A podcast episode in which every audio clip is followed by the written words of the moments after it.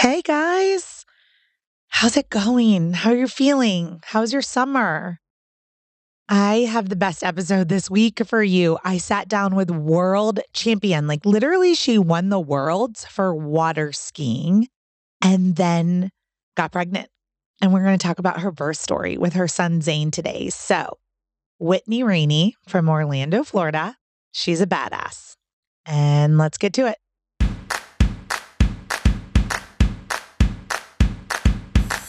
What does a contraction feel like? How do I know if I'm in labor? And what does a day of labor look like? Wait, is this normal? Hey, I'm Heidi. My best friends call me Hides. I'm a certified birth doula, host of this podcast, and author of Birth Story, an interactive pregnancy guidebook. I have supported hundreds of women through their labor and deliveries, and I believe every one of them and you deserves a microphone and a stage. So here we are. Listen each week to get answers to these tough questions. Birth Story, where we talk about pregnancy, labor, deliveries, where we tell our stories and share our feelings. And of course, chat about our favorite baby products and motherhood. And because I'm passionate about birth outcomes, you will hear from some of the top experts in labor and delivery. Whether you are pregnant, trying desperately to get pregnant, or you just love a good birth story, I hope you will stick around and be part of this birth story family. Okay, before we get started, I have a couple of reminders. The first, if you are pregnant and you are seeking more information, I have a ton of free guides for you at birthstory.com click on the tab The Workbook. All you have to do is put your email address in, and you have access to my whole library. These are all of the documents that I share with my private doula clients. So if you're interested in learning more about delayed cord clamping, cord blood banking, placenta encapsulation, what the epidural procedure is like, download all my free guides at birthstory.com. While you're there, I would love for you to pick up a copy of the Birth Story Pregnancy Guidebook. It's a 42 week, week by week guide to your pregnancy. It has 42 journaling prompts, lots of birth affirmations, 42 birth stories, and it tells you everything that's going on inside of you from your baby's perspective. You can get $5 off and free shipping and a free gift by using code Birth Story Podcast when you check out. Last but not least, if you are a fan of this podcast, then I just ask that you push pause and leave me a five star review. I don't know how all the algorithms work, but I know that the reviews help other parents find their way to my podcast. I appreciate you. I appreciate you listening, and I would really appreciate a review. Thanks and enjoy this episode. Hey, Whitney, welcome to the Birth Story podcast. How are you? Hey, Heidi, thanks for having me. How did you find this podcast? Well, I was searching for good stories and I came across your podcast. I also listened to a whole bunch of other podcasts while I was pregnant and going for my daily walks. And then my best friend shared her story on one of her favorite podcasts. And that's when I reached out to you. I was like, that's such a great idea. I want to share my story too. Excellent. Well, for all my listeners, what are some of the other favorite birth podcasts that you uh, listen to? The Birth Hour. And honestly, I don't remember the name of all of them, but I just loved filling my mind with positive stories before I went into labor, which I didn't really go into labor, but I was expecting to go into labor. And I just wanted to have the most positive feelings and thoughts before I went into the hospital and gave birth. And I wanted to make sure that everything just seemed normal and that I could do it. And there's so many positive stories out there, and I wanted to fill my brain with it. So that's exactly why I started this podcast. I'm sure Bryn with the birth hour, I'm sure that's why she started her podcast too. So we're yeah. so glad that you, uh, you know, listened and prepared for your birth. And we really want to hear all about it. So before we dig in, tell us a little bit about yourself. Like, where do you live? How old are you? A little bit about your life. All right. My name is Whitney Rini. I live in Orlando, Florida. I'm originally from Canada. I am 31 years old now. I was 30 when I gave birth, and my son is nine and a half months old. I have been married to my husband, Matt, and he's also my coach. I'm a professional water skier. I've been married to him for three and a half years, and he has three older children 21, 18, and 14. So that has been an adventure blending. Um, and the kids are absolutely amazing with him. And yeah, we live in Orlando and ski in Orlando and love our lives here. I'm also a real estate agent, but mostly still a pro water skier. okay. We're going to talk about birth, but right now, I know that there is a lot of people like me that I'm like, whoa, hold on. Professional water skier? This is so cool. Like, tell me more. How do you become a professional water skier? Well, I was born into a family of water skiers. My aunt and my uncle are actually both world champions. And I just grew up watching them and knowing that I was going to be a world champion one day. And sure enough, when I was 19 years old, I became a world champion and I have continued to compete and I've won over 30 professional titles and it has just been such a blessing of a career. And I'm fortunate enough to have um, just competed again this weekend and I consider myself pro again. I got fourth this weekend. I didn't win, but I feel like I can come back and it was amazing to have Zane there with me. I think being nine and a half months postpartum and competing in anything is is a pretty amazing. So this is going to be very inspiring for those of us that are postpartum and are like staring at our treadmill and our Peloton and are like, maybe we should get on that thing today. So, how many weeks postpartum were you, or months postpartum were you, when you skied again for the first time? I went the same day I came home from the hospital from my postpartum appointment. So, six weeks exactly. I went to the lake and I could not believe how hard it was. I have been skiing my entire life since I was two years old. And I thought, I really thought that this was, I was never going to be able to do it again. Wow. I put my whole pregnancy to try and stay healthy and fit and keep my muscles. But I didn't ski at the same level, of course, while I was pregnant. But I stayed on the water literally a week until I was giving birth. And I just, the six weeks postpartum was just so hard on my body and being home and literally doing nothing, just letting myself heal that I couldn't believe how difficult it was. And the journey back to close to the podium, even, has been way longer and way harder than I could have ever imagined. And it's given me so much respect for one, women and what our bodies go through, and two, my sport for how difficult it is to come back. Yes. Oh, okay. Well, we're going to dig into that a little bit more when we get to your postpartum because I want to hear about some tools and tips and tricks that could help listeners. Yeah, to, you know, get their body back and get their health back and resume some of the things that they were passionate about and that they loved prior to becoming parents, right? Yeah. So, tell me about your journey to pregnancy. All right. Well, I won the world championships in uh, 2019, and I decided at that time. So this was 10 years after I won it the first time. I won again, and I decided I wanted to have a baby, but I wanted to accomplish that first. So I thought I'm going to get pregnant in August or September, right after I win the world. And because my family history, my mom got pregnant right away my sister-in-law got pregnant right away. I know that's not really related, but I just and my aunt got pregnant by accident. So I'm thinking, okay, this will be a piece of cake to get pregnant. Turns out I was wrong. And I learned a lot about my body, a lot about ovulation and how to how to body temp. And I was a little bit freaking out, but I did get pregnant um, in November. So it didn't take me forever but it took a lot longer than I expected initially. So I was very thankful to get pregnant right before our anniversary. Then I was able to share with my family at Christmas that I was pregnant. So, yeah, about three or four months of trying, But like I said, it was much more difficult to time it than I expected. And the, the thing that helped me the most was the body temping because I found that I was going based on what my app was telling me. You're ovulating on day 14. Well, then we try, try, try, and then give it a break for a couple days, you know, because we're over it.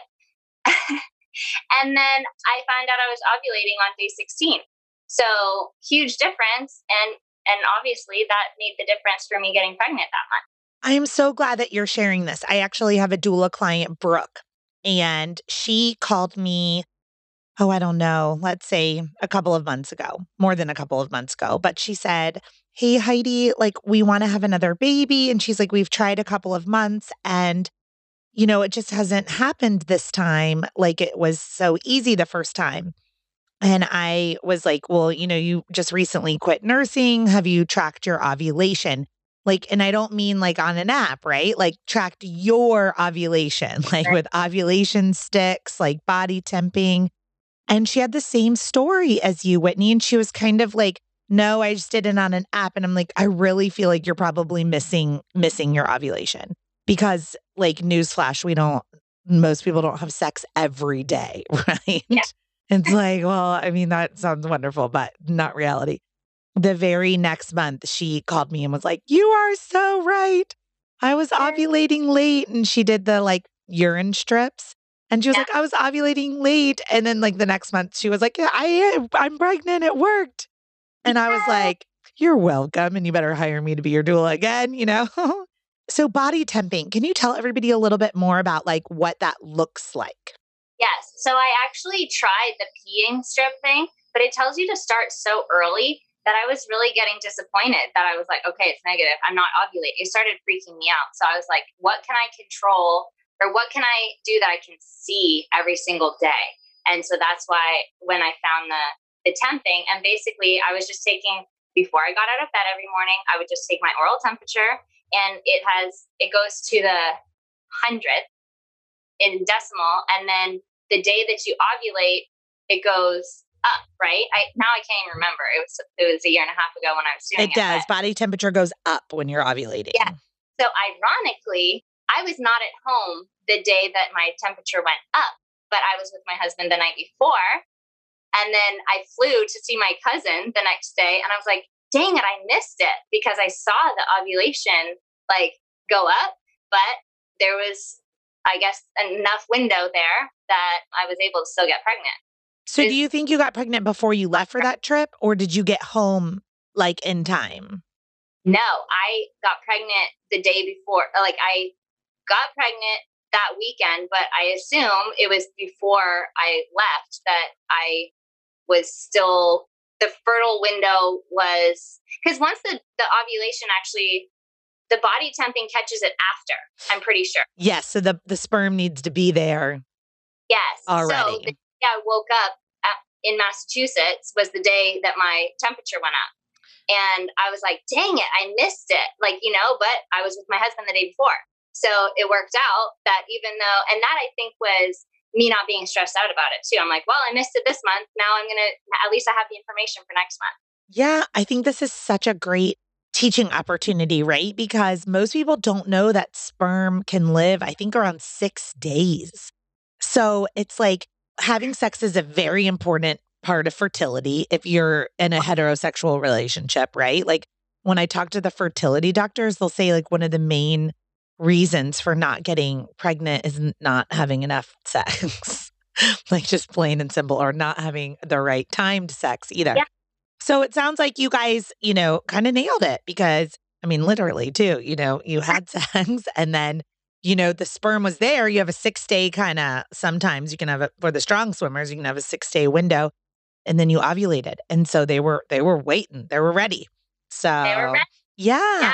How exciting. Okay. So was that pregnancy this baby that we're talking about? Did that pregnancy continue? And that is yes. the birth story that we're talking about today? Yes, Okay, excellent. Now, I like to clarify that because I know the first time we get pregnant doesn't always result in a full term um, pregnancy. So, yeah. tell me about that first like finding out? I mean, that's always like the moment to me that gives me goosebumps from head to toe. So, how did you find out? So, this is the funny thing. So, I continued temping. So, I knew my period was not coming. So, every morning I was expecting that drop off again when my period was going to come, and it never came. And so I was like, okay, okay, okay. Now we're getting close enough to maybe I should pee on a thing. So I peed on. I had a whole bunch of these little, the really small ones that come with the with the ovulation test strips, and so I just peed on one every day. And I was like, hmm, I think I think I see something there, but I'm not like those girls in the group who are like, "Can you see the line if you take a picture and invert it?" And I was like, hmm, I don't see anything today. I'll try tomorrow because I I knew my period was also not coming because I was temping. And so I'm like, okay, I'll try again tomorrow. So I tried again tomorrow. Same thing. I'm like, mm, I don't think I see something. And then the next day, I was like, oh, I see something. And I was like, my gonadotropin is up or something like that to my husband. And he goes, So what's that mean? I was like, Well, I think I'm pregnant. I love this because he already has three kids. Yes. like, what is that? And I said this to my mom too. And she's like, So what's that mean? I was like, I have a faint line. And Matt's like, Whoa, whoa, whoa. My husband goes, You haven't even missed your period yet. Hold your horses. And I'm like, Babe, you can't fake a pregnancy test. He goes, You haven't even missed your period yet. I'm like, Okay. denial that he's starting over again. And I'm like, I'm pregnant. I'm pregnant. I knew I was pregnant. I told my mom, and she's like, So what's this mean?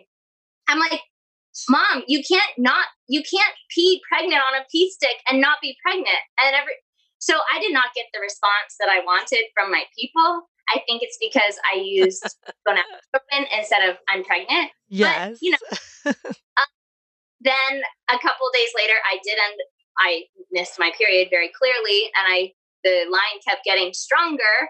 So my mom and my husband finally believed me that I was pregnant. Oh my gosh. This is just making me crack up so much. I was like, I feel like I was the total opposite of you, Whitney. I saw something and I called my friend Tara and I was like sitting in a parking lot, like by myself, like went to CVS and had a pregnancy test, you know?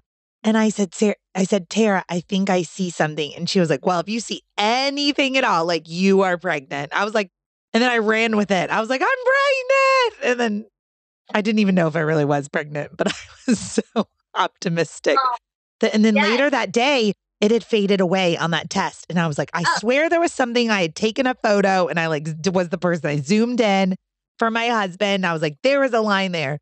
And then like the next morning I did it again and it was it came back up. But isn't that so funny? You were so chill and I was like, I'm pregnant for sure. I know. I'm not even gonna retest. well, I knew I was pregnant. I knew that's what that meant. meant but yeah. nobody else seemed to my two people that I told right away didn't understand, I guess, the way I said it to them. But and I was kind of in denial too. I'm like, okay, I I know this is what this means but they're telling me no. So I'm like, okay, I'll just keep testing just to make sure. Yes. Okay, so here you are. I'm trying to like just picture this. I'm like literally world champion water skier, like just won the worlds. Mm-hmm. Then wake up, you're pregnant. You are bonus mom to three kids. And uh, like, were you like at all, were you like, but I wanted to go water skiing today? I mean, so what I guess what I'm getting at is like, what does it look like for your fitness when you are that level of in shape and used to doing those tremendous amount of workouts and then it's like you wake up and you're pregnant? Like did you take a day off? I don't remember uh, if I skied that day, but I assume I didn't just because it was December and I generally take December off anyway. So okay. I would have found I was pregnant like December 5th or 6th because I remember taking a test on our anniversary on December 4th and it wasn't positive yet. But then a couple days later, I was. So early December. And I wouldn't have been skiing, but honestly, I probably did work out. I know I was working out at Orange Theory at the time. And even when I was very, very, very newly pregnant, I was very tentative to work out hard because I'm like, I'm not supposed to. I'm not supposed to get my heart rate up. So, like, within the first month, I was working out there and I made sure I told the trainer, I'm like, I'm pregnant. So that's why you're going to notice me not working as hard. I didn't know how hard you could work or when you're supposed to not work hard or whatever. So I was just prenatals right away and took myself I was very cautious. Even coming back to water skiing, I know I started skiing in like January, February, something like that. I know I was taking it super easy and I never took any chances because to me this was like such a miracle and blessing and I knew I wasn't going to be competing that year anyway that I was like I'm just going to work out to stay in shape. And I just really didn't want to feel any cause of a loss if for some reason I lost this pregnancy. So I I made sure that I was very responsible. yeah. I hear yeah. it. It's very difficult for the athletes that I interview the first trimester, right? Like I just hear this over and over again. And um I was a, I mean, I think my audience knows at nauseum by now. I'm like, hello, I'm in my 40s now. But I'm like, I used to play soccer a lot and I played internationally in South Africa. And so I played until I was about 12 or 13 weeks pregnant. Ah. And then I got nailed, and I mean like nailed on the with a ball, like right to the stomach. And I mean, it's like fine, you know, your uterus is so small, like 13 weeks, and the baby's like so small. But I just remember like looking over to the side, and my husband was like, That's it. Get off the court. That's my baby in there. And I was like, Okay, no more soccer. I mean, we like kicked and stuff, you know, kind of like you said, take it easy. So for everyone listening, the advice from your medical provider is well, first ask your medical provider. But typically it's, you know, you can resume what you were doing before with modification and listen to your body, right? So if you're a runner, there's so many runners on this podcast that listen. And if you're a runner, yes, you can keep running, right? But like you may become mm-hmm. winded a little bit sooner. And so you just have to listen to your body and then modify as you go along. So it sounds like you did that real quick, Whitney. Shout out to Orange Theory Orlando my sister in law, Ashlyn, that's where she works out too. I mean, it may be a different branch, but I will yeah. I will throw Ashlyn on this podcast because I rarely get an opportunity to talk about her. So hey Ashlyn, you and Whitney work out at the same place. I don't work out there anymore. But no. I was just a pregnancy. I, while I was pregnant because I knew I couldn't not work out hard there. Yes. for me. And I was pushing myself to where my mom was working out with me too. And she's like, you need to stop. Like you can't you can't be pushing yourself this hard. So I finally had to give it up and then COVID happened and I've been working out at a different gym now that I also love. Oh. Well, we'll leave it at that. How about that? Just kidding. What gym are you what gym are you working out? Let's give them a shout out. It's called New Dimensions Wellness in Orlando and it is really amazing for me with my sport it's like movement practice. It's really, really cool. Oh, excellent. Okay. New Dimensions Wellness. I'll link to it yeah. in the show notes too, sure. in case anyone's listening in from the Orlando area and wants to check it out. So let's dive into your pregnancy. Yay. Were there any complications? Like, was it all smooth? Tell me about like those nine months. Yeah. So in the beginning, so I was a vegetarian for a really long time. And as soon as I got pregnant, all I wanted was salty meats and cheese and all these horrible things, in my opinion. I was like, what is wrong with me? this has to be a boy because there's no way a girl would want me eating this stuff. But I just remember feeling very like nauseous, but craving like gross things, like things to me that normally are gross and fatty and and not normal for me. But I never got sick. Thankfully, I was just nauseous a lot of the time and very tired. So my pregnancy was actually very smooth. I was I felt like I was able to stay fit the whole way through and I usually only felt really tired in the afternoons and it was probably because I was getting up and I was being active and then in the afternoon my body was like, "Okay, time to have a nap or whatever." And fortunately with it being winter, I was able to do that and not feel guilty about anything and because I'm a water skier. I didn't feel any pressure to be at the lake. And as our appointments went through, like, so my husband came to our first ultrasound, and that I think when he finally heard the heartbeat. So imagine this at like 10 weeks, he finally is like, that's my baby in there. like he finally realized I was actually pregnant. It took him a really long time to wrap his head around this. You know, I for for for you the birthing person, the pregnant person, I know how that can feel like a really long time. But I'm yes. just starting to think about the doula clients that I work with and I'm thinking most of the dads tell me that they didn't really feel like it was real until the baby was born. So, or like we were in the room and like mom's pushing. So I'm like, all right, 10 weeks, like that's yeah. pretty good. you know?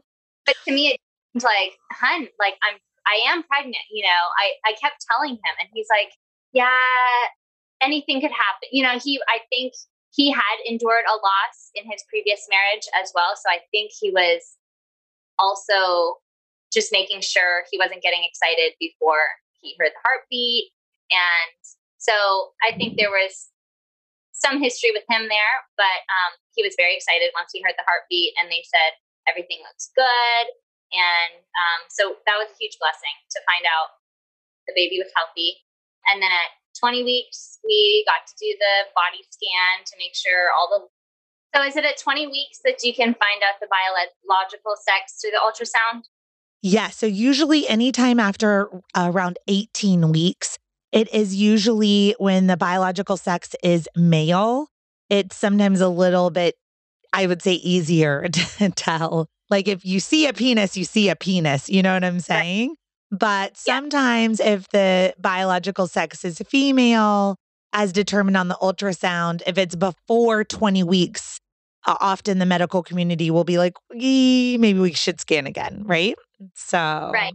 at that 20 week ultrasound is where you would have been finding out the sex. Yeah. And I did a home test as well to see the blood to see if it was male or female. And so I actually knew ahead of time, but this was just our confirmation of what the blood test determined. And so that's when we announced that we were having a boy. Aww. And so then from there, I mean, the only, to me, the only hiccup that I had in my whole pregnancy was finding out that I was GBS positive because I really, really wanted to have as natural of a birth as I could. And I knew that that meant that I was going to pretty much need to have antibiotics in hospital.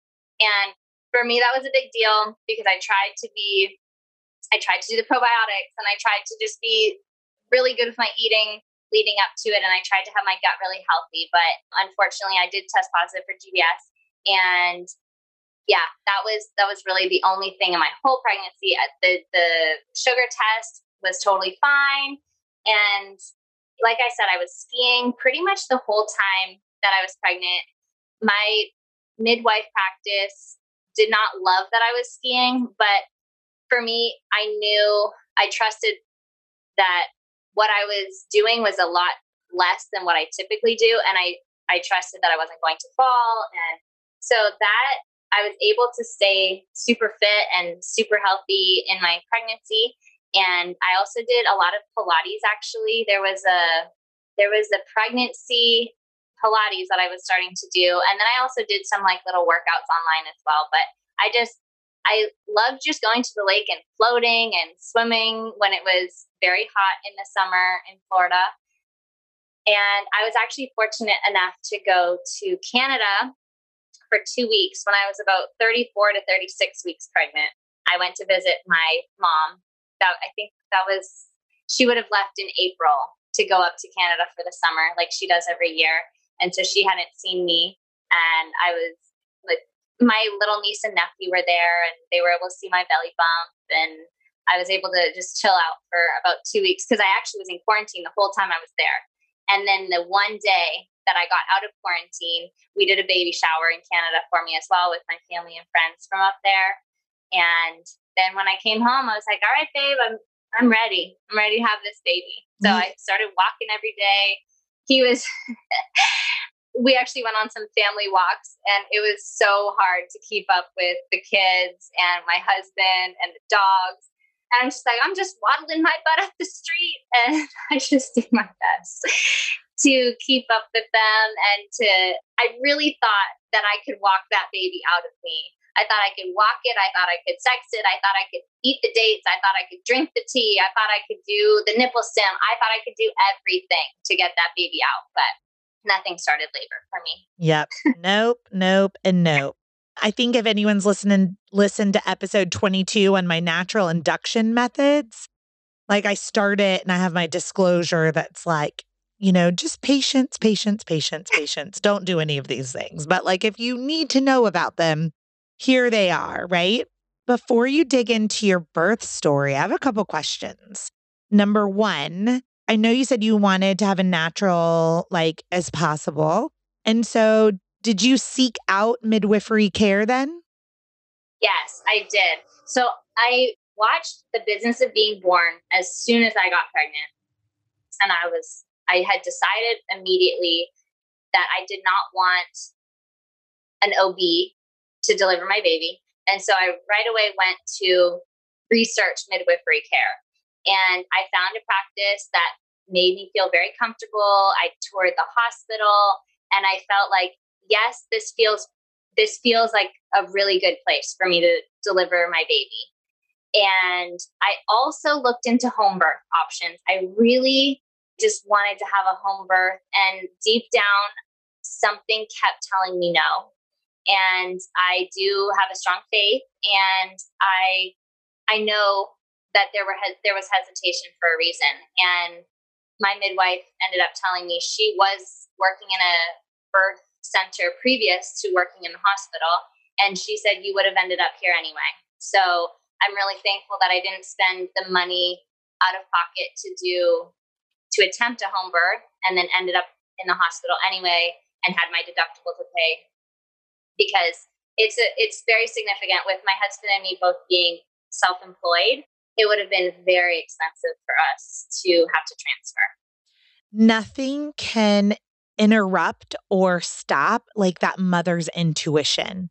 It is so strong and so you have to listen to that. So if there is something inside of you that's saying mm, this just it's like the puzzle pieces are not fitting together then you have to listen to that, right? And if it feels like, oh my gosh, this feels like the best thing ever, then listen to that too. I, I know never felt to fully trust like the financial part of it, where if anything went wrong and I had to transfer, my husband was also very much very adamant about being in the hospital. So for me, this was a, a really happy medium where I said, okay, it's midwifery care in a hospital setting where I would be able to be in the water um, some of the time while laboring. And so it, it really was a great option for us, this hospital. Excellent.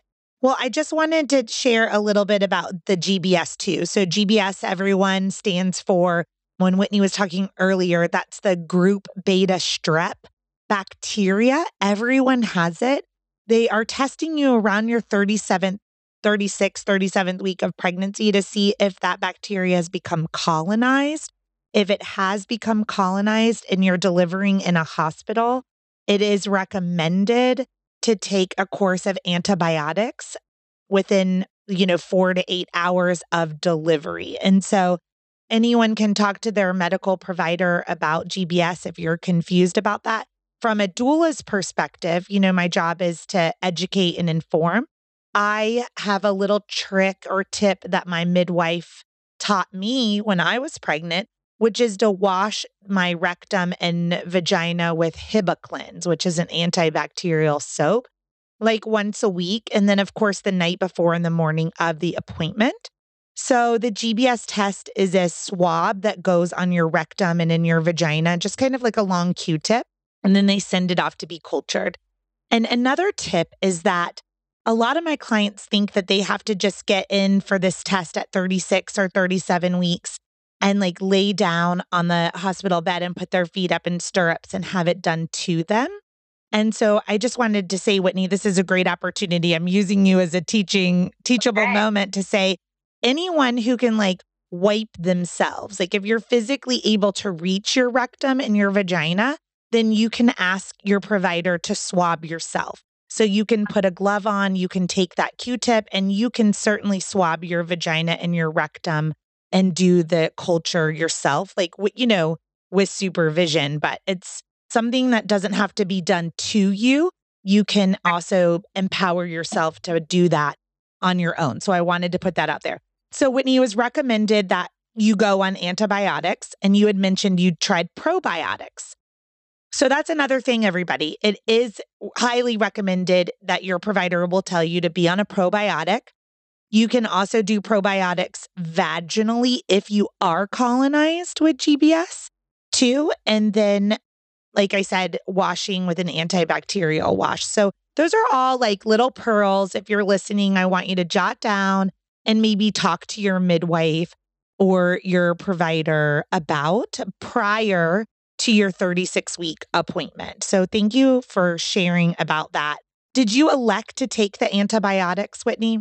I ended up taking an antibiotic for something else along the way. And I was really disappointed about that too, because that was actually before my GBS appointment. And so I, I was really disappointed about the antibiotics, but the, the one that I ended up having to, I had to take penicillin in the hospital before my baby was born because I ended up having to go to the hospital early with PROM which is premature rupture of membranes.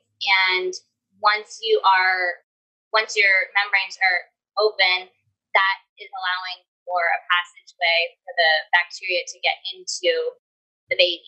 And so that's why they recommended within 24 hours, I started to have antibiotics in the hospital. And had I not taken it, the penicillin, they would have they told me that the baby was going to need a, a spinal tap or something like that before i was allowed to take him home so i really did it to prevent him from having to get any more testing afterwards yeah, every hospital is different and the tests look different. Like in my area, if you're GBS positive, you're not just discharging typically in 24 hours. You're going to have to stay an extra day too to monitor um, the baby.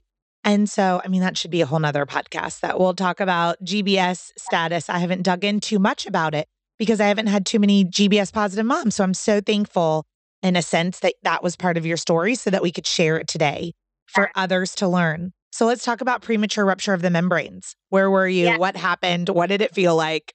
Yeah, so I was just, I went, to, I got up one morning, I went to the lake, and I was like, I kind of feel like I'm like leaking a lot more than usual today. You know, when you're late in pregnancy, it's pretty wet down there and it's not the most pleasant atmosphere. But I'm like, this is a little more drippy than usual.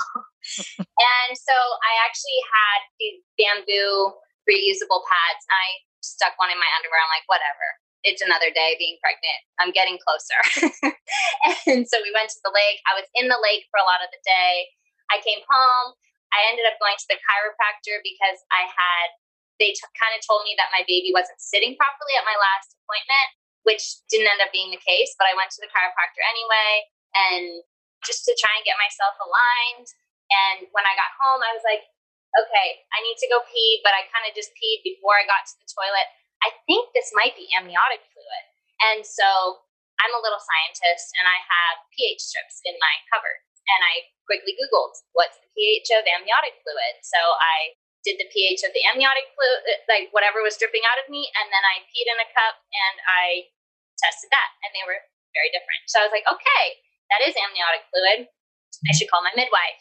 So I called my midwife, and she's like, well, I have to tell you to come in right now. And I was like, well, dang it, because I'm not in labor. So I was like, are you sure I need to come in? And so this is where I call my mom, I call my husband, and I'm like, okay, I'm leaking a little bit of fluid, and they say I should come in, but I think what I should do is sleep tonight and go in the morning. Freak out mode. My husband and my mom say, You're going to the hospital tonight. I'm like, ah, Okay. So I call my best friend. I'm like, Amanda, this is not the way this is supposed to happen. I'm crying. And I'm like, I was supposed to go into labor. I was supposed to labor in my bathtub before I went to the hospital. And this is just not how it's supposed to happen. And she's like, Yeah, but you're going to have your baby soon. like, go to the hospital and have your baby. So, oh, she's so cute. That's probably exactly what you needed to hear right now in that moment. Just like, go meet your baby. Yeah. It's going to be okay. So I went to the hospital. I was a miserable little minion about going to the hospital because I go in the emergency entrance because it was closed. I went after dinner and I was like, I'm not in labor but I'm having my baby and I was just grumpy And then they take me into the little room where they check you before you go into your labor and delivery room. And they come in and they're like, Are you in labor? I'm like, No, I have premature rupture of membranes. And so the doctor comes in, and I had rejected cervical checks until this time. And he basically gave me no option but to do a cervical check, which really frustrated me. So he did, and I don't, I did not know this doctor. And I was like, Where is the midwife? And he said, She's in a delivery right now and can't come see you. And so my husband was like, just do the cervical check and let's get into the delivery room, like the labor and delivery. And so we did it. I did not want to because I knew I'm not in labor. I'm not, my cervix is not open. I, my, my water is breaking, you know? So anyway, it was a very frustrating part of the process when we finally get into the room. So was your cervix closed? Completely, yes. And that was also frustrating because I knew that, but I did not need him to put his fingers in me to tell me that. And that frustrated me even more because yeah. I'm like, I already that, that makes me mad, you- Whitney. That makes me so frustrated. I'm sorry, I'm getting upset with you. I'm like, no, it made me oh, it. And but my husband, I it was the worst part to me was my husband was sitting there. I said no. I knew my rights. He did not have to do that. And my husband basically gave him permission. He, you know, it was not me. And so it was very frustrating. I was just like, I felt violated.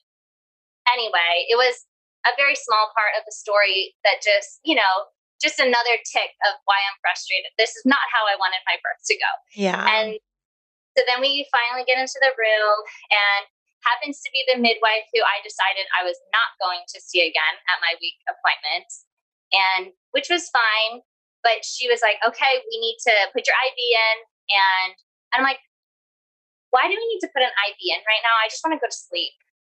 And because they were going to monitor my baby. That was the main reason why I agreed to go to the hospital because, okay, with premature rupture, you could go into labor or your baby could get into distress. So I said, okay, well, I'm not going into labor, but it would be a good idea to monitor the baby. That's the only reason why I was going to the hospital that night put the straps on me, let me sleep.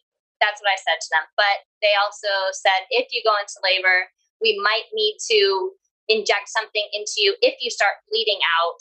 The quickest way to get this medication into you is through your IV. So please let us put the IV in now.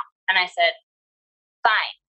So she missed my my vein and so the whole first night was just miserable and I did not want to be there and I knew I was not in labor and I was not going to let them induce me that night. And so they were just like, all right, see you later. And thankfully, it was totally a God thing. First thing in the morning, my wonderful nurse walks in the room and she says, Good morning. I had two natural births and I am here for you today. And I just, I knew that God had sent this wonderful woman to be my nurse for the day. And then the amazing midwife walks in the room and she goes, Good morning, Whitney. I am the crunchiest midwife in this practice. I used to work at a, a birthing center and I am here for you today. And I am going to do my very best to help you have the most natural birth that you can have. And then oh, OB, wow. who for during the morning, he comes in and he goes, Hi, Good morning. I have the lowest cesarean rate in our practice. You don't do that by accident. That is very intentional. This is how I woke up in the hospital this morning. And it was just the most amazing way to start my day. And I said, Yep, this is who I want to have my baby with. oh my gosh. I, oh, okay. I have all the feels. God was definitely present. He sent you all of these amazing people the very first thing that my midwife said was, All right, Whitney, you can bounce on your little ball all day, but I really don't think that's going to help you go into labor. So, my suggestion is we start an induction, but it doesn't have to be Pitocin. So, she said, My recommendation is misoprostol, and that will soften your cervix, and hopefully that will start your labor naturally. And so my husband was like, let's do that. And I was like, okay. My husband was, as my coach, he is very good at helping me get to a point mentally where I say yes or I'm in agreement. He was like, Yes, that sounds like a great idea. Honey, I think that's where we're going to end up. So why don't we just start doing that now so we can get out of here sooner? and so I'm like, okay, let's do that. That's well fine. said. Well, I'm going to interrupt right there because as a doula, I would have told you the same thing. So essentially, your husband is your coach, a doula. Yeah. So, like, he was your doula, you know. So, misoprostol, everyone is Cytotec, right? So, those are the same thing. It's a prostaglandin. It can help soften, it's actually GI medicine, but as a random side effect of softening the cervix. And it's very effective. Here's the thing with premature rupture of the membranes, data shows us that you should be in labor within six to eight hours on your own, sometimes 24, very rarely 48. But the fact that 24 hours has now gone by and you're not in labor, as a doula, even the crunchiest of crunchy doulas, I would have recommended the same thing. I would have gotten Yeah. your induction started. And so my the midwife, she said, I if you were doing home birth or birth center birth, you would be in the hospital right now because there's nothing that they can do at that point. They need to send you in to get induced at 20 about 24 hours after PROM. So I decided, okay, let's let's start that. And um, I really wish I had slept all day with the misoprostol activating in my system rather than bouncing on the ball and going for walks because in retrospect i could have used the nap more than i could have used the attempting of inducing my labor but i ended up doing two rounds of misoprostol so this took eight hours all day i started at 10 in the morning with the first round four hours of that one no signs of labor coming it was actually funny because i'm bouncing on my ball and my midwife and my doctor come in and they're like so how you doing and i was like I'm good. I think I might have had a contraction or two. And they're like, she's not in labor. because they're like, you're smiling and you're happy and you're, she, they're like, okay, we'll come back and check on you soon. But I was a little insulted at the time, but I'm like, okay, so that's not labor. Like, it, they'll know when I'm in labor, basically, is what they're saying. then, I mean, I was already started on uh, a, a couple rounds of penicillin as well at this point. I think at 12 o'clock, I started penicillin. So I ended up doing three rounds of penicillin before going into labor and two rounds of misoprostol. So two rounds of misoprostol would have worn out right around six o'clock. And that was when my nurses changed over. And my next nurse who came in was absolutely amazing as well. And she was there for my entire labor, which started right around 6:30. So she came in right when my labor started. And everyone was kind of thinking I wasn't going to have my baby until the next morning, seven, eight, nine o'clock in the morning. So I've been there for now 24 hours pretty much at the hospital. I'm just getting my first contractions that I'm like, whew, okay, I think that was actually a contraction because I had to breathe through it. And so the midwife comes in and she checks my cervix and she's like, You're still at a zero, but it's soft at least. So she did her aggressive cervical check, as they called it and which I think was a stretch and sweep. That's the only thing that I can. A hundred percent cervical Yeah. massage to release those prostaglandins and and and it sounds like too maybe like your whole water bag wasn't broken, maybe Yeah. just your outer The- bag. So she said I she stretched me to two and a half centimeters and broke my waters. And I actually did not find it was uncomfortable, like really uncomfortable, like I was expecting. Just from listening to other stories, I had heard that it's really uncomfortable to get your cervical checked, your cervix checked, and to get the stretch and sweep. But I did not find it that uncomfortable. So I was really thankful about that. But as soon as she was done with that, she was like, okay, so your contractions should pick up now, um, but they'll probably calm down a little bit and then they'll pick up again when the baby's coming. And I was like, okay. Well, as soon as that woman left the room, I was in full labor. Every two minutes for a minute contracting for six hours. And at 11 o'clock, so it's from six to 11, so that was five hours. I hopped out of bed, I ran to the toilet. I'm like, I have to go poop. and my husband called the doctor in or the nurse in and was like, she's trying to go to the bathroom. And then as soon as I realized I didn't have to poop, I remembered my friends saying, oh, they got a lot of, they felt calm and really nice, just letting the warm water from the shower rub hit on their back. So I was like, I'm going to do that. As soon as that water hit me, I started convulsing, like had the worst shakes of my entire life. And in my mind, I'm saying, my mom told me that she had the worst shakes when she was in transition. And I'm like, but it's only been five hours. There's no way I'm in transition. Oh, yes, there was. I don't even know where you're going, but if you feel like you have to poop and then you get in the shower and you are convulsing, you are in transition. yes. So my wonderful nurse walks in and she goes, Are you okay? What number out of 10 are you on a pain scale? And I said, I'm going to go with nine and a half because I need to leave room for it to get worse. and, and so she's like, um, okay, do you want me to do a check? And I really didn't want to get checked because I was terrified of her saying, oh, you're at four centimeters. And me wanting to go Miss Natural, I'm like, I can't have an epidural. So I have to tell her that I don't want to check. And then I was just like, I'm just, I was pretty much delirious because I didn't sleep the night before with my getting into the hospital. They had to be checking me and monitoring me every couple hours. And then all day, rather than sleeping, I was walking around. And I'm a early bedtime person, like nine o'clock, 10 o'clock is normal for me to go to bed. So this is 11 o'clock at night. I'm convulsing in the shower saying, I can't, I don't think I can do this right now. And so she's like, Do you want to have a nap? And I was like, Yeah. I was like, How is she going to give me a nap right now?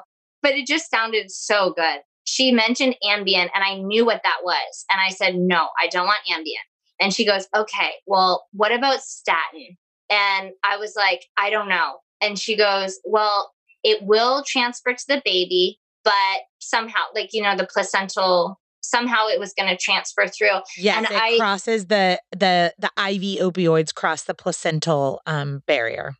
Yes. So I just said, when she said sleep, I said yes. And so that was another one of those things that I wish I had researched more and had some knowledge of because I probably would have said no had I known what I was saying yes to. But I didn't have time to research it at that time. And I already had that IV in my arm, and it was very easy for me to go have my little nap. And so while it was a very wonderful one hour, almost exactly a one hour nap, I woke up I ran to the toilet again. I said, I have to poop. And my husband got my nurse in there and it ended up being a fentanyl nap. So I guess they didn't have Stadol. It ended up being fentanyl. And she comes and she goes, Don't push. You're going to wreck your cervix or something like this. Cause she didn't know where I was at. Literally on the board in the nursing station, I'm at a two and a half.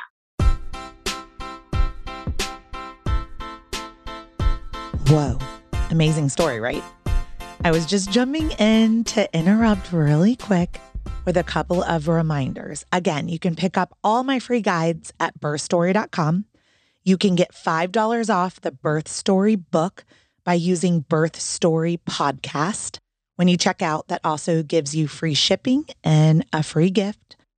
If you are loving this episode, I say you start at the beginning. Start on episode one and go on a journey with me, letting me be your virtual doula and guiding you through this pregnancy. And if you are loving the podcast, I ask that you share it and leave a five star review on whatever podcast player you are using. Today, I celebrate you. So now let's get back to this episode.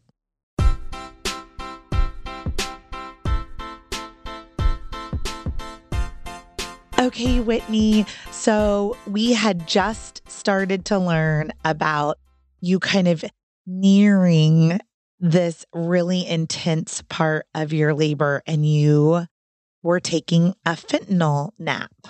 Yes. So that is one part of the story that I I would have liked to have researched a little bit more ahead of time.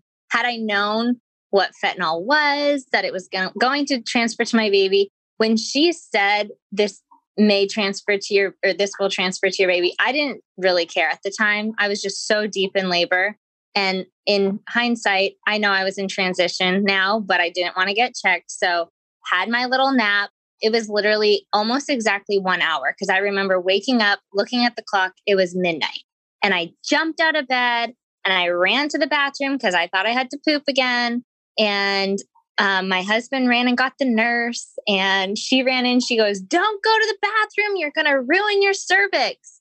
Which I had no idea what that meant, but I was not going to push. Came back, I waddled myself back to the bed. and she checked me and she goes, Well, you want to push because you're at 10 centimeters. It's time to have a baby. And I cried. And she goes, But you can't push yet because we have to go get the midwife who at midnight was downstairs having a nap herself. So she sets me up in this chair. And this is one thing that I had all these thoughts of how I was going to push and I was going to be laboring in the water. And then I would have to get out because I was in this hospital setting. And she just immediately starts raising the bed into this like sitting up position with my legs, kind of like sitting on a squatty potty. That's kind of how I was set up. And yeah. she's like, she just did this. And I'm like, whatever. I didn't really care at this point. And actually, during the nap, they set me up with a stability ball between my legs as well and had so that the baby could continue coming down. So she's like, okay, don't push. We have to wait for the midwife. And then I just remember a whole bunch of people coming in and out of the room. And I made a huge mess. I, apparently, my mucus plug came out or something when I ran to the bathroom. So they were cleaning up. And I was just like, every person who came in, I was shouting the midwife's name. Are you here yet? Are you here yet? Because I was so ready to just push and I didn't know what I was doing. Uh, this is the first time I've experienced this, but I, and I was kind of still so sleepy and just ready to meet my baby. And so she finally came into the room. It felt like an eternity, but it was probably about 15 minutes, which really did feel like an eternity. And by 1233, my baby was born. Wow. So I woke up at 12. My baby was born at 1233 and they told me not to push this whole time. So anyway, the midwife finally comes in the room. Uh, my wonderful nurse who was on shift from the time I started labor was to my right and she acted as my doula. It was the most amazing, she was the most amazing blessing to have there with me. Because when I started pushing, I had no idea what I was doing. I had never done this before. I'm a professional athlete, so I felt like I could do anything. I didn't need to do any hypnobirthing. I had the strength, you know, I just thought this is going to be natural to have a baby. And I had, I thought I had the mind strength to get through it, which labor was definitely more mentally challenging than I anticipated it being as soon as my hus- as soon as I started like really labor, I had to like tell my husband to put his headphones in and I just did it myself. Like I just got in the zone of just breathing with every contraction, but my mind was playing on me. It was like every contraction I'm like if it gets any worse than this, I'm going to need an epidural every single time. But then by the time the wave went away, I was fine again. And I'm like, okay, I can get through the next one. But had I known, I think the next time, if I get to experience this again, it will be, I'll be mentally stronger. So, anyway, here I am. My wonderful nurse becomes my doula. And I had this other nurse to my left. And I, I remember my husband just pacing in the background. He was not touching me. He's a little bit grossed out by the birthing experience.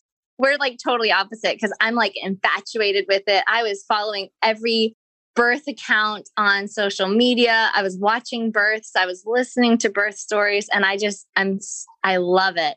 And he was just pacing in the background. He didn't really want to be too involved with it.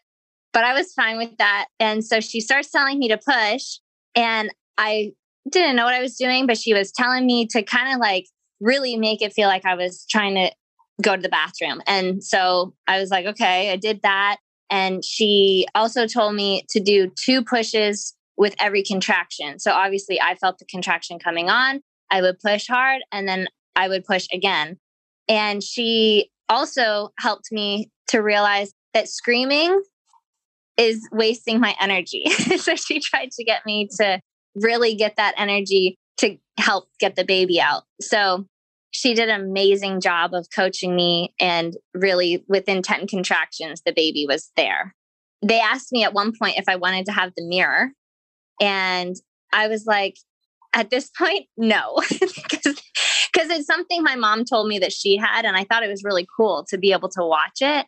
But i was just i think i was just so over being in labor and so close. I think that nap just really brought the baby so close that it was time to have the baby and there was no time to do anything else. So, anyway, I remember grabbing myself at one point, and it must have been when I was tearing a little bit, but they seemed like in a rush to get the baby out.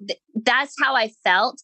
And I know that pushing can sometimes take like an hour, but they seemed like it felt to me like it was taking too long and they thought I wasn't doing a good enough job. So I just had to give it my all to get the baby out. Like it didn't feel like I could take my time.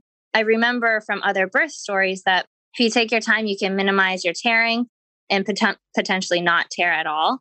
But I remember just feeling this like really strong sensation and I was grabbing my clitoris and my nurse said, "What are you doing?" And I was like, "I don't know. I just this just I have to hold this." and, she's like, "Okay, whatever." Um, but I I would assume that's when I was tearing because I had an internal a little internal tear.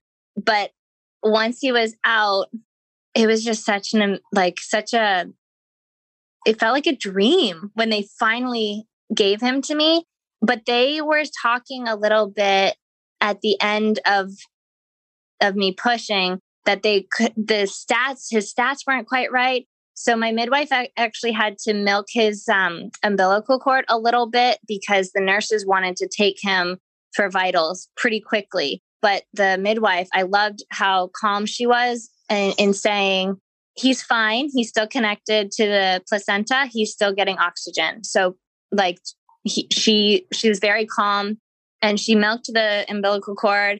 And then they did take him away to get his just to make sure his his heart rate was okay because at one point i think they must have lost him on the monitors or something or my thought is he possibly got a little bit of the effects of the fentanyl because it was literally one hour an hour and a half between me ta- taking the opioids and him being born so i don't know because he wasn't crying when he came out he never cried and that really freaked me out. And so when they finally put him on my chest, I'm like, why is he not crying? Because a baby, a newborn just breathes so gentle that I almost couldn't feel it. I'm just like, why is he not crying? Why is he not crying? Why is he not crying? And they said, he's fine. He's breathing. And you may just have a baby who doesn't cry a lot. And it's amazing that he really doesn't. He's such a relaxed baby. He cries in the middle of the night when my boob is not in when my boob is not near enough to him but during the day, he's like the happiest baby.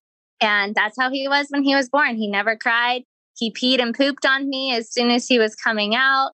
And I just remember them putting him on me. I literally was like, oh man, this just got really real. You know, you're pregnant this nine months and you're preparing, but nothing can prepare you for the moment that you meet your baby for the first time. It's just so special so special. And it's like shock yeah. almost. I mean, yes. Every time exactly. I watch it, I see like the mom's pupils dilate, like, yeah. whoa, did that, that's real? Yeah. this is a real so baby. Amazing. Yes. Mm. And so baby Zane had arrived. Oh, and Zane. He, I didn't know the name. Okay. Yes. And he um, fed very well.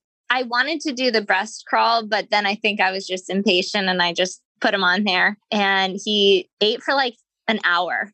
And then we all slept for like three hours. And I was like, this mom thing's going to be a piece of cake.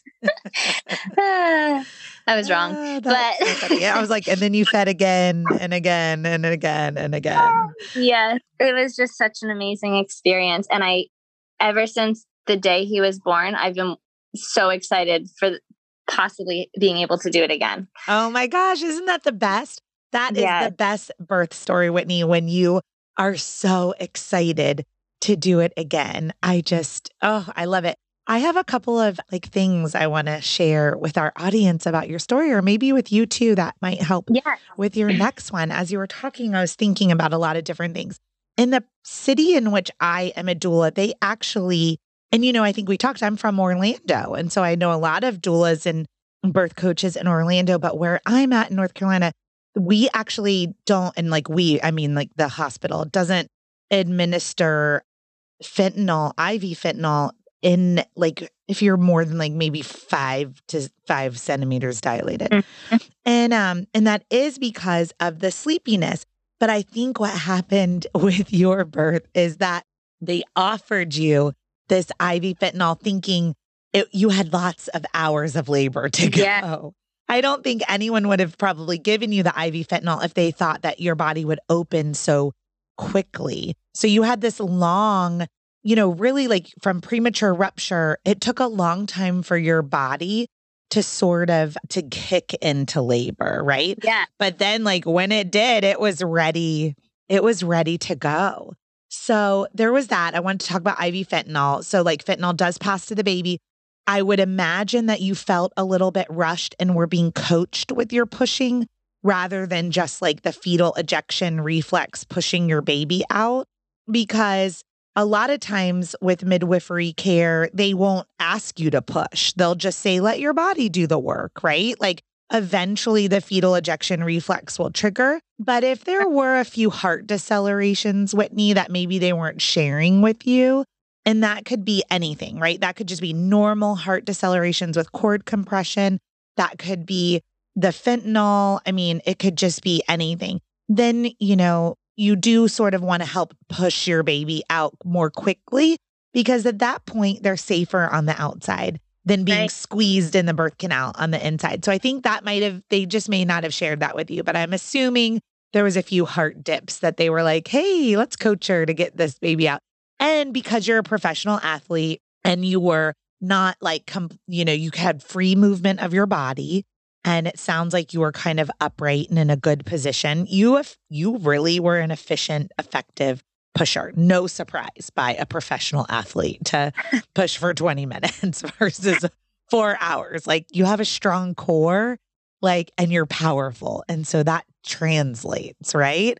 I mean, so really proud of you, Whitney, with that being able to apply your skills even unknowingly as an athlete into your into your birth space. I wanted to go back on premature rupture of the membranes, though, before we close out your birth story. You did everything right because data shows us you should be in labor within six to eight hours, sometimes 24, sometimes 48. And so I know we talked about that at the beginning of the episode, but I just want to reinforce that at the end of this episode as well. If anyone yeah. experiences premature rupture of the membranes, like do what Whitney did, which is chill for a long time. And if you chill for a long time and you're still not in labor at like hour 12 ish, you know, you should be in contact with your medical provider, of course, during all of that time. But as you can see from Whitney's story, it can take, it was what, 48 hours or so from the time of, how long was it from the time of rupture until delivery? Oh gosh. Yeah, it was at least 48 hours. Yeah, 48 hours. So you're on the long curve, right? And you didn't get an infection and your baby didn't get an infection. I You were on antibiotics. So like that was I knew that because it took so long for me to actually go into labor that the antibiotics were actually important. So I did allow for that to happen. Yeah. And so yeah. I think that you did everything right because you gave your body that time, right? Like mm-hmm. you went to the lake, you hung out, you did kind of your thing, you ate your meal, like you did life and your body didn't quite get that message. And I think we talked about that inner bag versus the outer bag. So that outer bag kind of leaking. So I think it's really important to like, you know, of course, I think it's important to have a doula and you can bounce those things off your doula or a really good midwifery team and a nurse that you can have that guidance that you had, Whitney. I think you had a beautiful birth. It was so wonderful. And so the last thing I wanted to just kind of bring up with the audience that they might have heard you say and have been like, what in the world was that? Was milking the cord. So it's very important that we allow the cord to stop pulsating. And so what that means is when your baby's born and your placenta is still attached inside of you, the cord has a pulse, like a heartbeat. And I, often the midwives will let me put my like a sterile glove on and feel it or let the partner feel it. And you can feel the pulse and you can ask to not clamp or cut the cord until that pulse is gone. Now, what Whitney was talking about with milking the cord, it's just like I want everyone to imagine right now you're drinking a really thick milkshake and you're trying to suck it up through the straw, and there's all this milkshake in the straw. And so one way you could get the the milkshake into your mouth is to squeeze the straw and push all of the milkshake into your mouth instead of sucking it out, right? And so that's similar to what milking the cord is. It's we might need to clamp or cut the cord sooner than the pulse, um, than allowing the pulse to stop. And so, what they do is they take all that beautiful, wonderful cord blood that you can see pulsing through the cord and they push it gently up to the baby towards the belly button.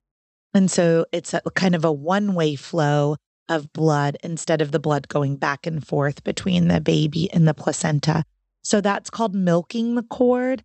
It is on all of my birth plans for my clients that says if we need to clamp and cut, because like Whitney's story with Zane, right? Like he needed a little bit of extra support. And your midwife did a wonderful thing by giving your baby yeah. all of that cord blood that was available and milking it. So anyone can Google it. I'll link to it in the show notes.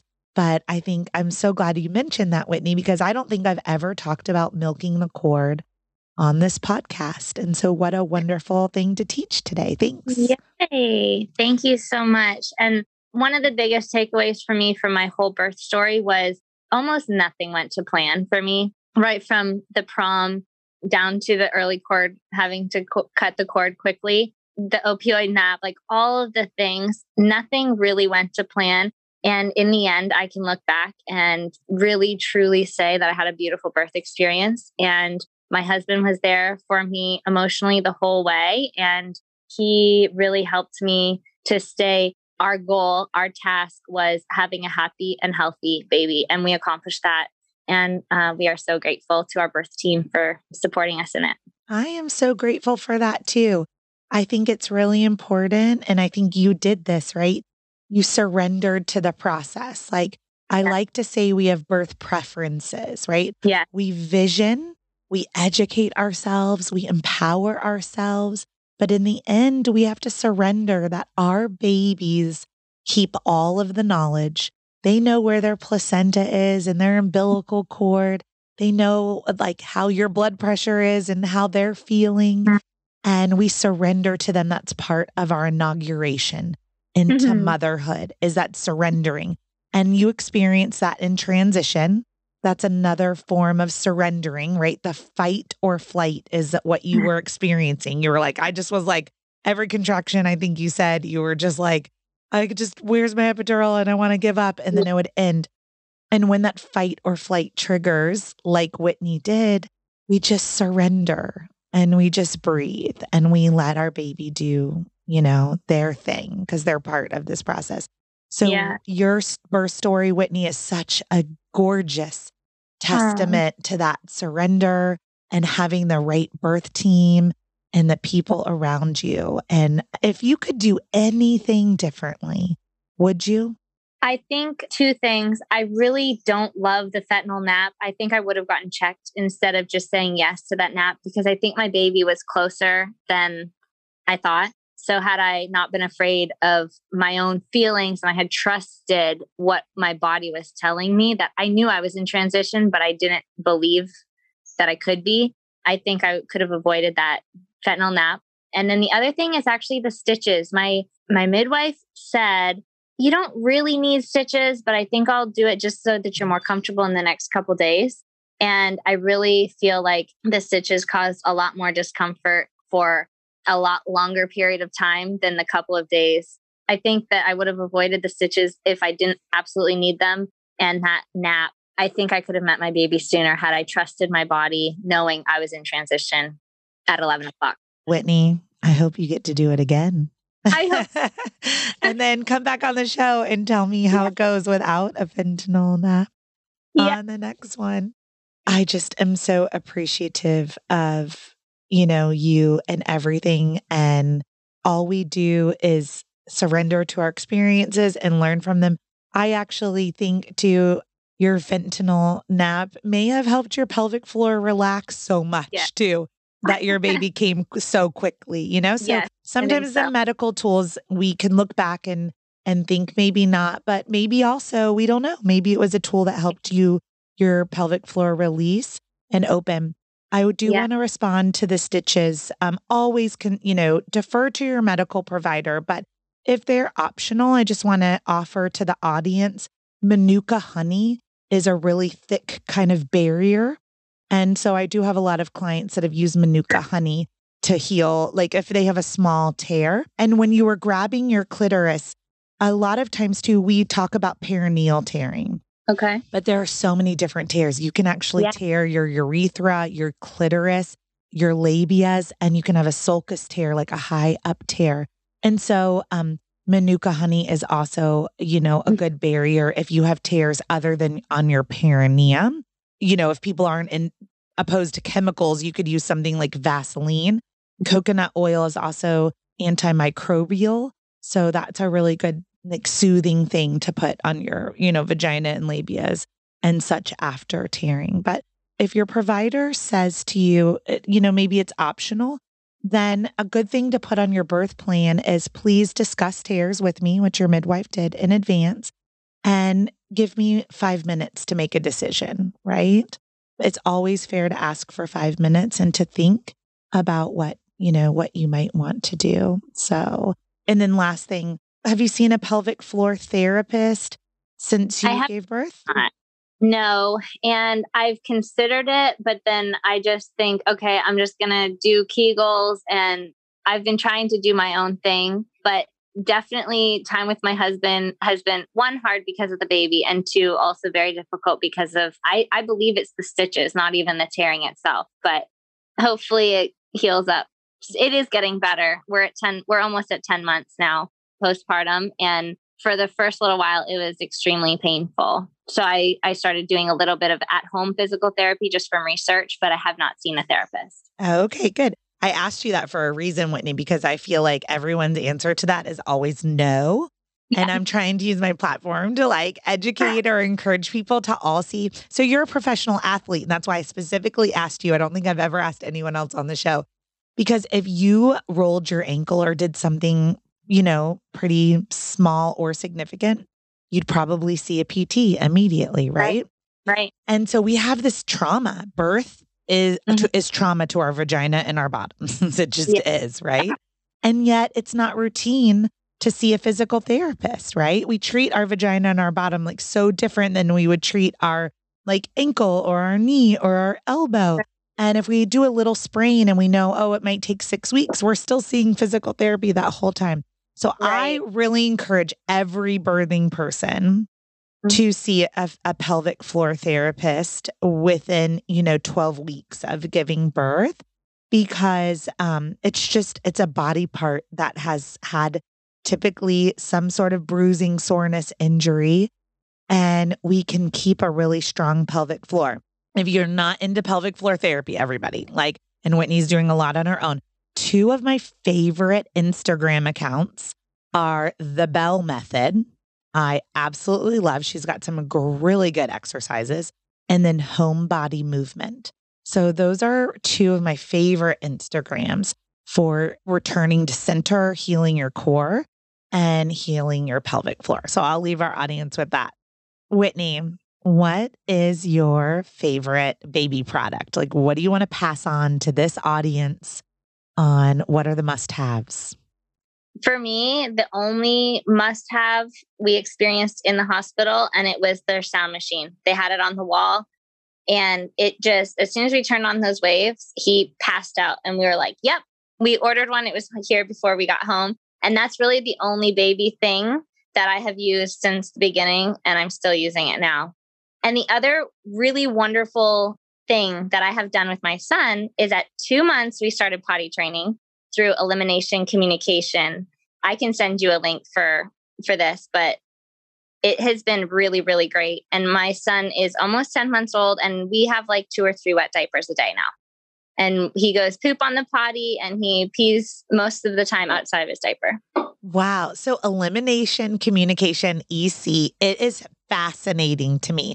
I've had one other mom on the podcast, Gracie Davis, that talked about EC, and it's so cool. So, yeah, yeah. if you'll send a link, I would love to put it in your show notes also. And I think most people on Instagram can just do like hashtag EC or hashtag elimination communication. And you can learn about it too and follow some um, mom bloggers, Yes. mom vloggers that specialize or do EC. It is possible and it's very, very cool. So well done. Uh, you're the second person I've ever met that Cool. um, did that, Whitney. So very neat. I am so thankful for you. I appreciate you being on the show today. And I now am going to be a fan, and I hope that I can see you at some point water ski. And Yeah. um, yeah, I'm going to go get to my Googling and see if I can watch some of your videos.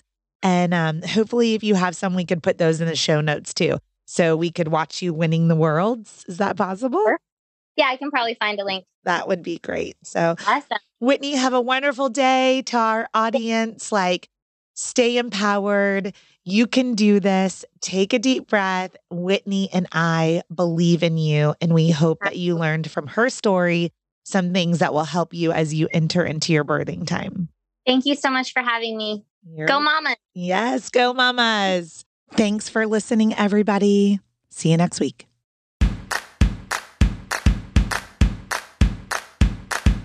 Thank you for listening to Birth Story. My goal is you will walk away from each episode with a clear picture of how labor and delivery might go, and that you will feel empowered by the end of your pregnancy to speak up, plan, and prepare for the birth you want, no matter what that looks like.